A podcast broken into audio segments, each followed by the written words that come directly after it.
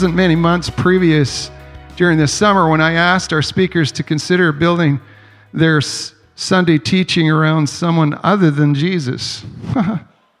Isn't that a funny? That's a funny comment, isn't it? But we were inviting our speakers to consider somebody in their lives. And uh, for, I think, about five Sundays, we taught around someone other than Jesus who we might present as people who presented as heroes in our own faith journey. Now, they could have been a character out of the Bible, they could have been friends that had walked alongside of us, they could have been authors, it could have been just anybody. But pick somebody who, is, who has left and imparted something in your life. What have you learned from them? I said. Well, Jesus, the glory of God, today's teaching, our, our seventh installment from this series, is ultimately meant to focus our attention entirely on the person of Jesus. And I want to begin here by reading out of Philippians chapter 2, verse, verse 5 through 11. Let's see where this is going. Okay.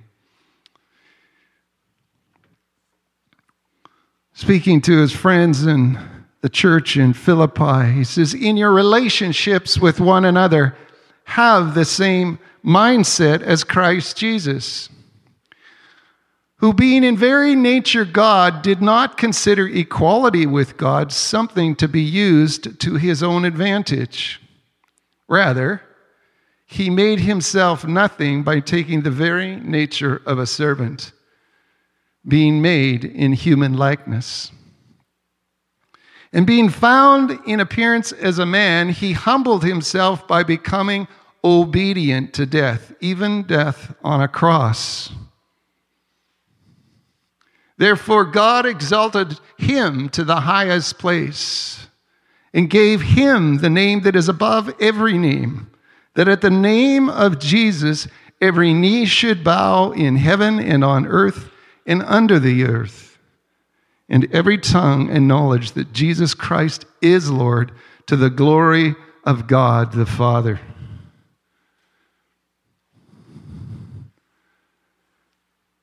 The divine right of kings. If you ask the Greeks during the three centuries before the birth of Christ who they thought of as their heroic leaders or their rulers and kings, they might likely have pointed to leaders like Alexander the Great who would conquer their known world by the time he had reached his early 30s. Born in the third century BC, Alexander succeeded his father, King Philip II, as king of Macedonia. And he was only then the age of 20 years. And straightway, he made himself the ruler of all Greece. He wasted no time before settling into the task of conquering the rest of the known world. He was an ambitious guy. Already weakened by a war to defend themselves against Greece almost a century earlier, the thinly stretched dynasty of the Persian Empire eventually fell to Alexander the Great when he was only 26 years of age.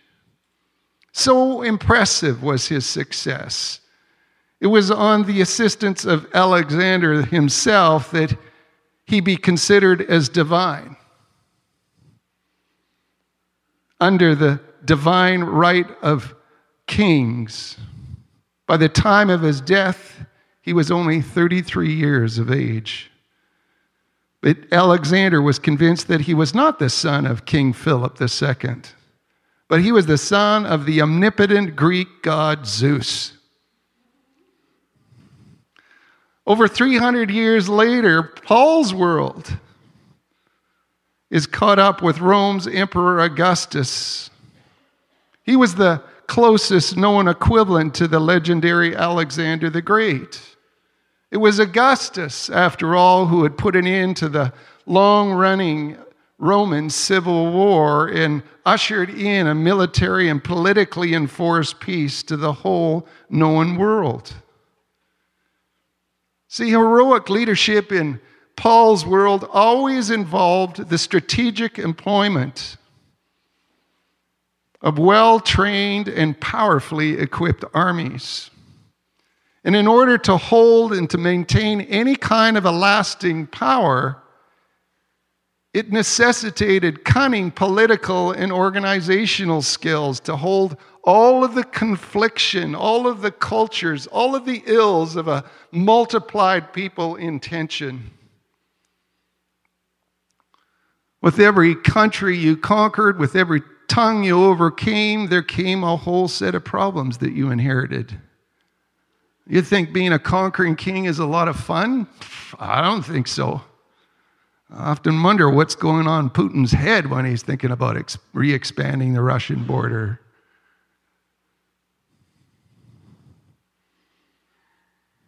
Now, over and against this backdrop, we find our church of Philippi.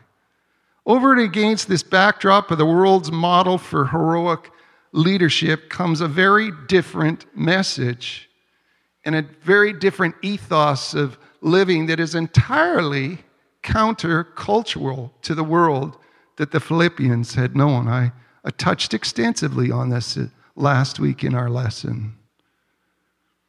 And I talked about the church needing to be countercultural. If you're expecting to just simply slip and fit into the world that you live in and follow Christ, you are going to find some tension in your life. And so it is with the Philippians.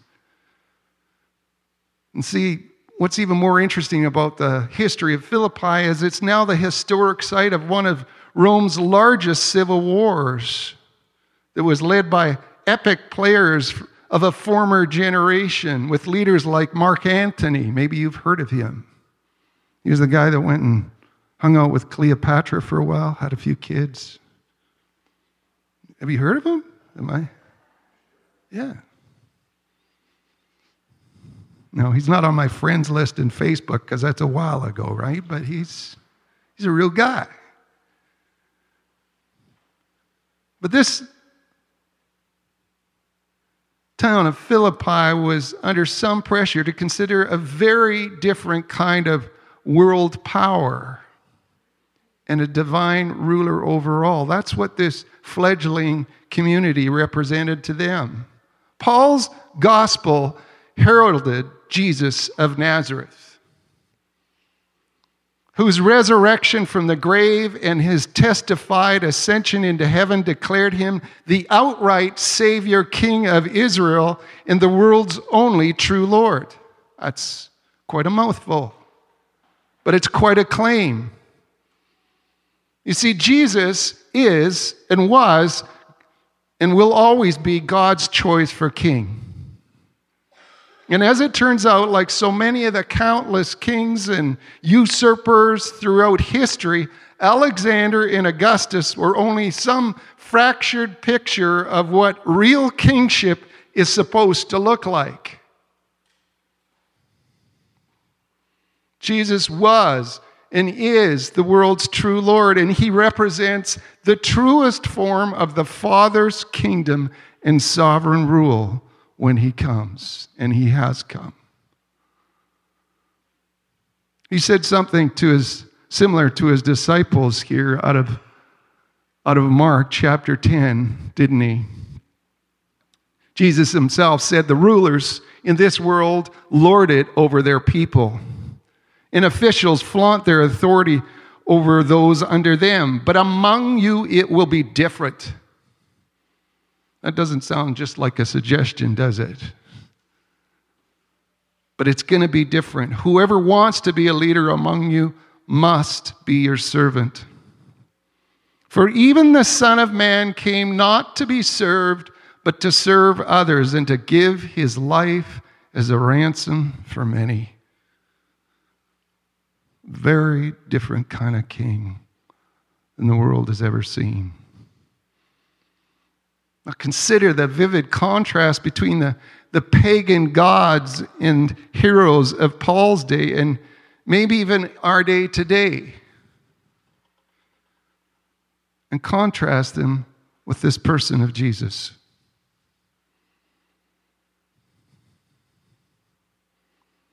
Now, consider something else. Consider the origins of our own grasp at the opportunity to exercise our own right, our divine right to be king of our lives. Have you ever felt that sometimes? I'm going to take control. Now, a spirit of control is a fruit of the Spirit, but that ain't the same Spirit, is it? Imagine our own right to exercise absolute sovereignty over not only our own life, but superimposing our will over the lives of multiplied others. That's what the rulers of this world do. And that's what we sometimes do, even in our democracy.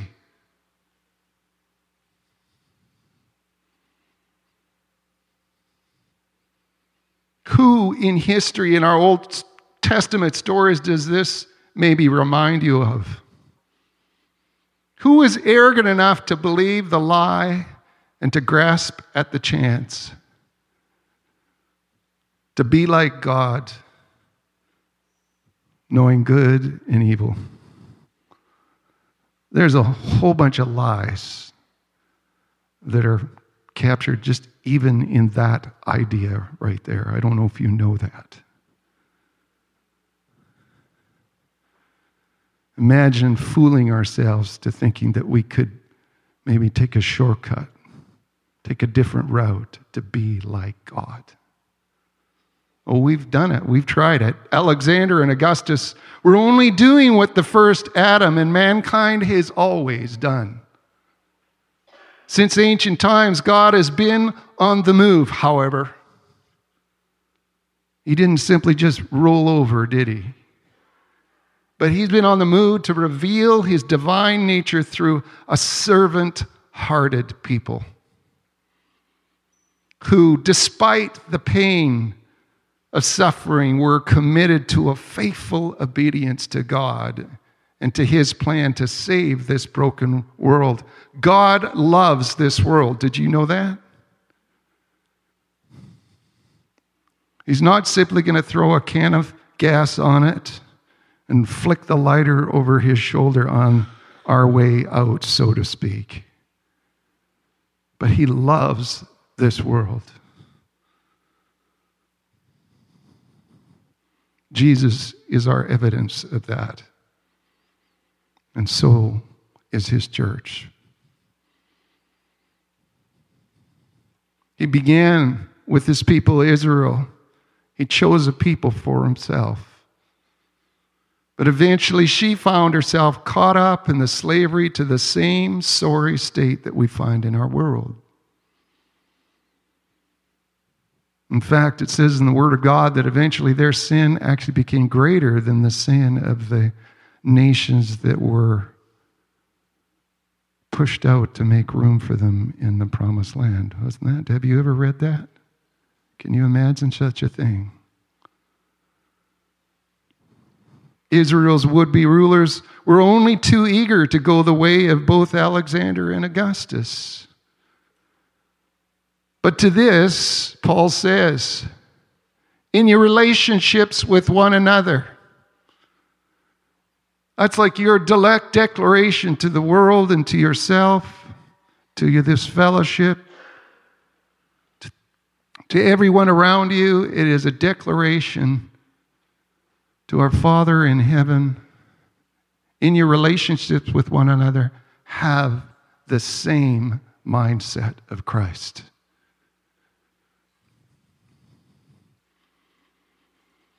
And here's the heart of Paul's letter. He's presenting the foundation of God's answer for self sacrificing unity within the church. Some of you ask, how is it possible that we could be at one with one another? Yes, it is the activity of the Holy Spirit. Yes, we need His power to fulfill and to live out His purposes and will, but there is an obedience that we must have, a long obedience that we have that continues to walk towards Him and walk in His purposes. There's an answer for sac- self sacrificing unity within the church, and it's entirely focused on our reliance in the reigning and the living Lord Jesus Christ. What we have here today in our scriptures is foundational. It's, it's, it's, it's like the core tenets of our faith in Jesus alone and our worship of Him. What Paul presents is the earliest statement of who Jesus was and what he accomplished. What we have here is the classic doctrine of the incarnation of God in Jesus, the Messiah, the Savior King, God's Son. And what do we see his Son doing? He made himself nothing.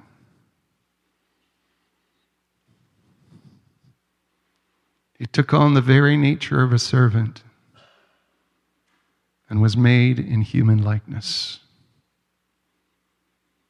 Jesus, in other verses, it says Jesus emptied himself. Foundational to our own understanding of him, it's important to first state that at no time did Jesus ever set aside his divinity. I don't know if you know that, but it is foundational. No time did Jesus ever set aside his divinity when he lived and he walked amongst us.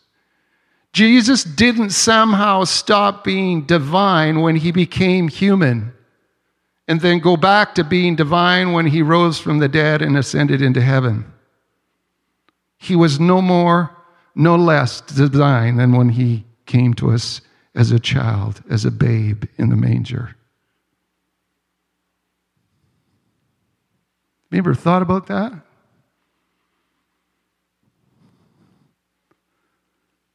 His prophesied name literally means God with us, Emmanuel.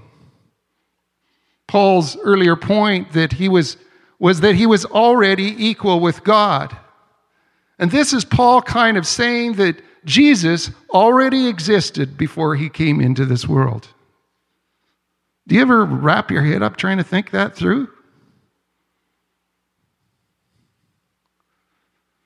It's like me trying to do skipping jump with girls in school. I could just, I couldn't get that. Did you ever try that? Oh, did I just admit something that I wasn't supposed to admit? It's my effeminate side coming out here. Yes, skipping rope. You got to be quite coordinated to do that. I think it's kind of like that patting yourself on the head and doing that thing.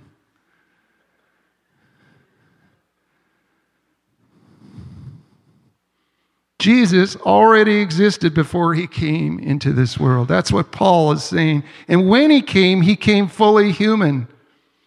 And when he came, he came fully dependent in God for his life and his identity as a person.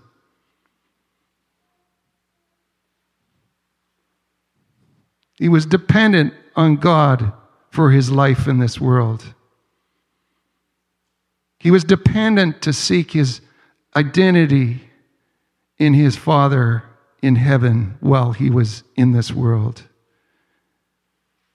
And he was dependent to remind himself that his origins were from heaven. Jesus chose the way of obedience, and he chose obedience to God's divine plan of salvation that would ultimately take him to the cross. I'm, I'm trying to stick on subject today. So maybe this is like old news for some of you guys, but I just want to remind you it's still good news for all of us. His decision to humble himself and come as a servant was not a decision to stop being divine, but it was a decision and statement about what it really meant to be divine. Jesus retained his equality with God. He never gave that up. The point of the cross is exactly that. Think again about what Paul says here out of to his friends in Corinth. God was in Christ reconciling the world to himself.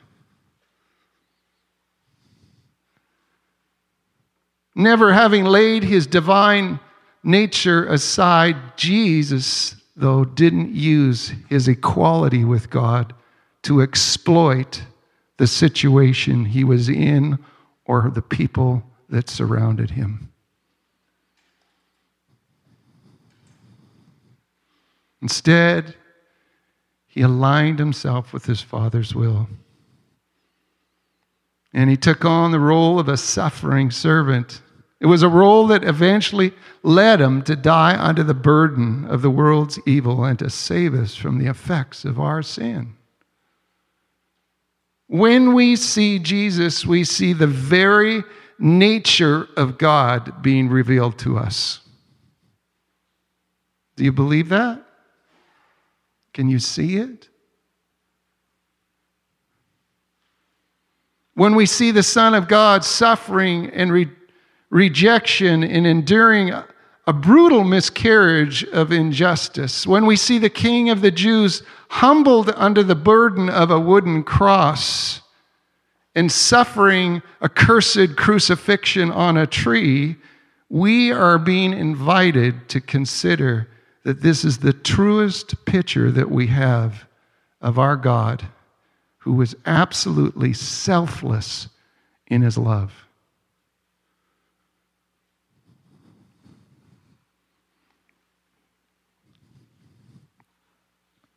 We sang it in our song today, didn't we? Reckless love.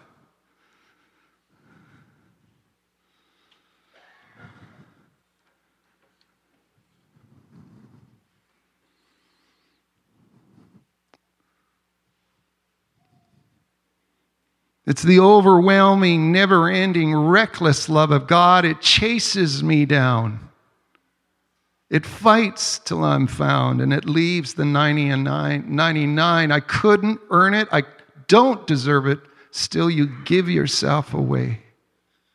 Oh, the overwhelming and never ending, reckless love of God.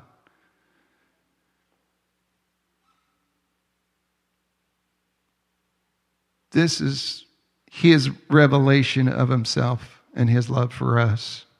There's no depth of darkness or height of depravity that he hasn't already suffered in order that he should save us.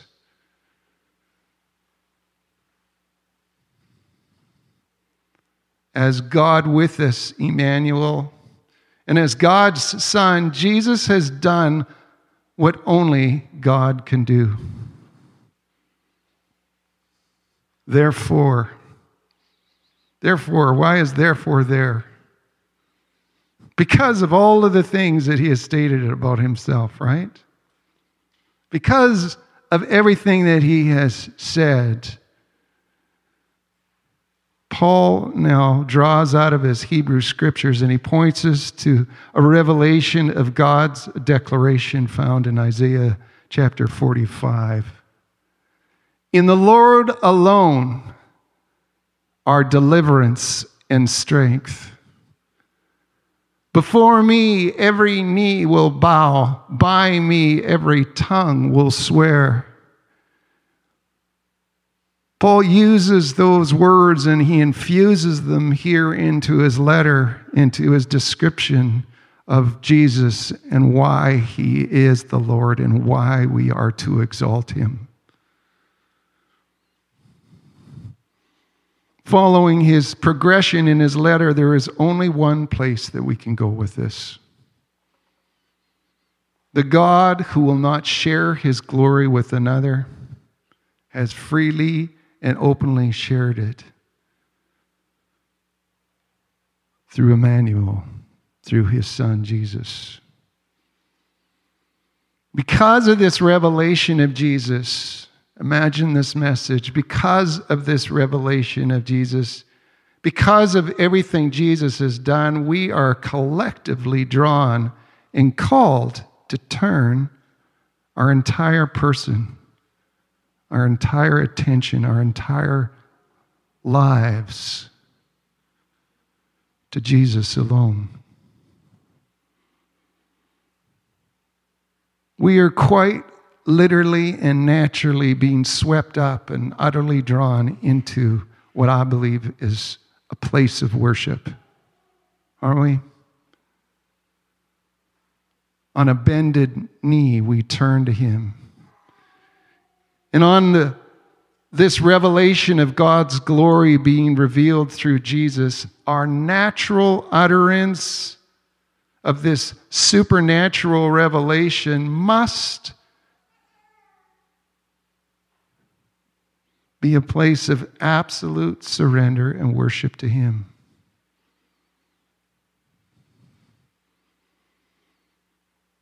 Before time and through all eternity, Jesus is equal with God.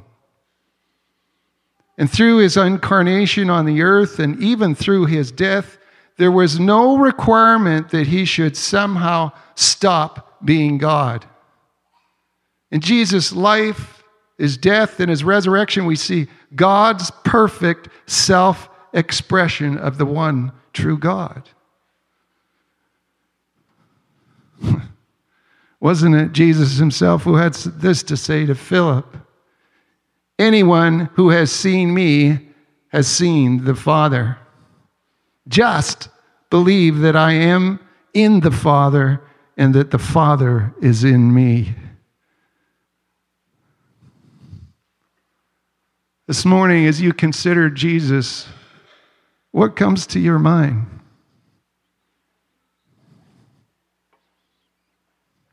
Who, wants to try to throw something out?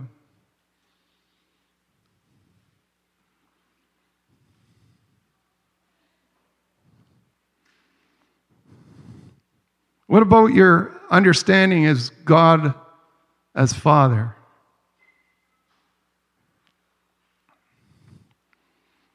What our New Testament writers and Paul seem to be doing is inviting us to start from Jesus himself and, and potentially rethink some of our picture of God himself as it's based around Jesus. I'll tell you this that particular question is the stuff that both empowers and haunts some of the theologians of our day and some of our own people within the vineyard church movement itself.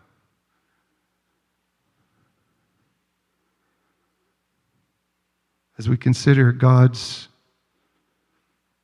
love for us and his invitation for us to be holy as he's holy. Is God inviting you to rethink your understanding about Him? God does that in my life. I didn't have that all wrapped up in the first week when I said I do to Jesus. And after 38 years, I'm still learning things about him that are absolutely heart shaking and awesome and scary and disarming and mysterious.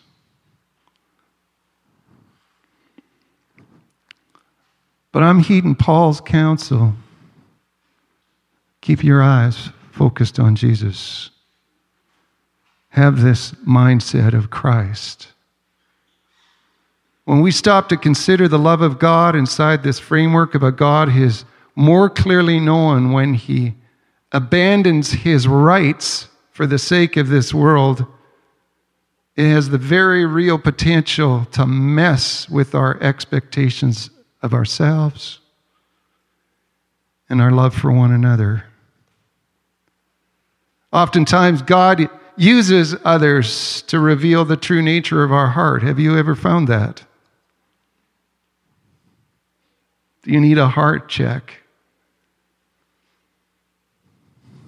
When conflict presents, it isn't so much an impasse, but an opportunity to grow more intimately and dependent in Christ and more deeply in love with the one in whom we may be struggling.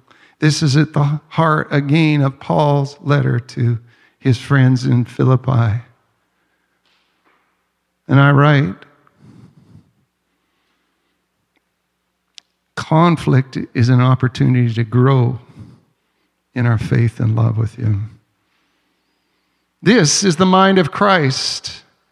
When you look to one another, hold on to this kind of love that Christ had for us. This is the pattern of thinking that belongs to you as a f- follower of Christ Jesus. This is what he said in verse 5. We don't love because we have to love. But we love because it is the new nature of God who is living inside of us and leading us forward and onward.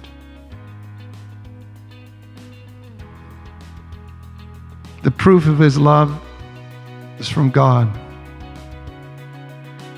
And now he lives in us who profess our trust in him. And if I might finish off what I finished off last week. Hold on. Hold on to the love of God that is revealed through Christ.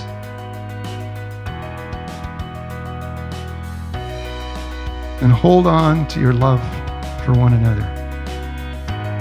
Amen.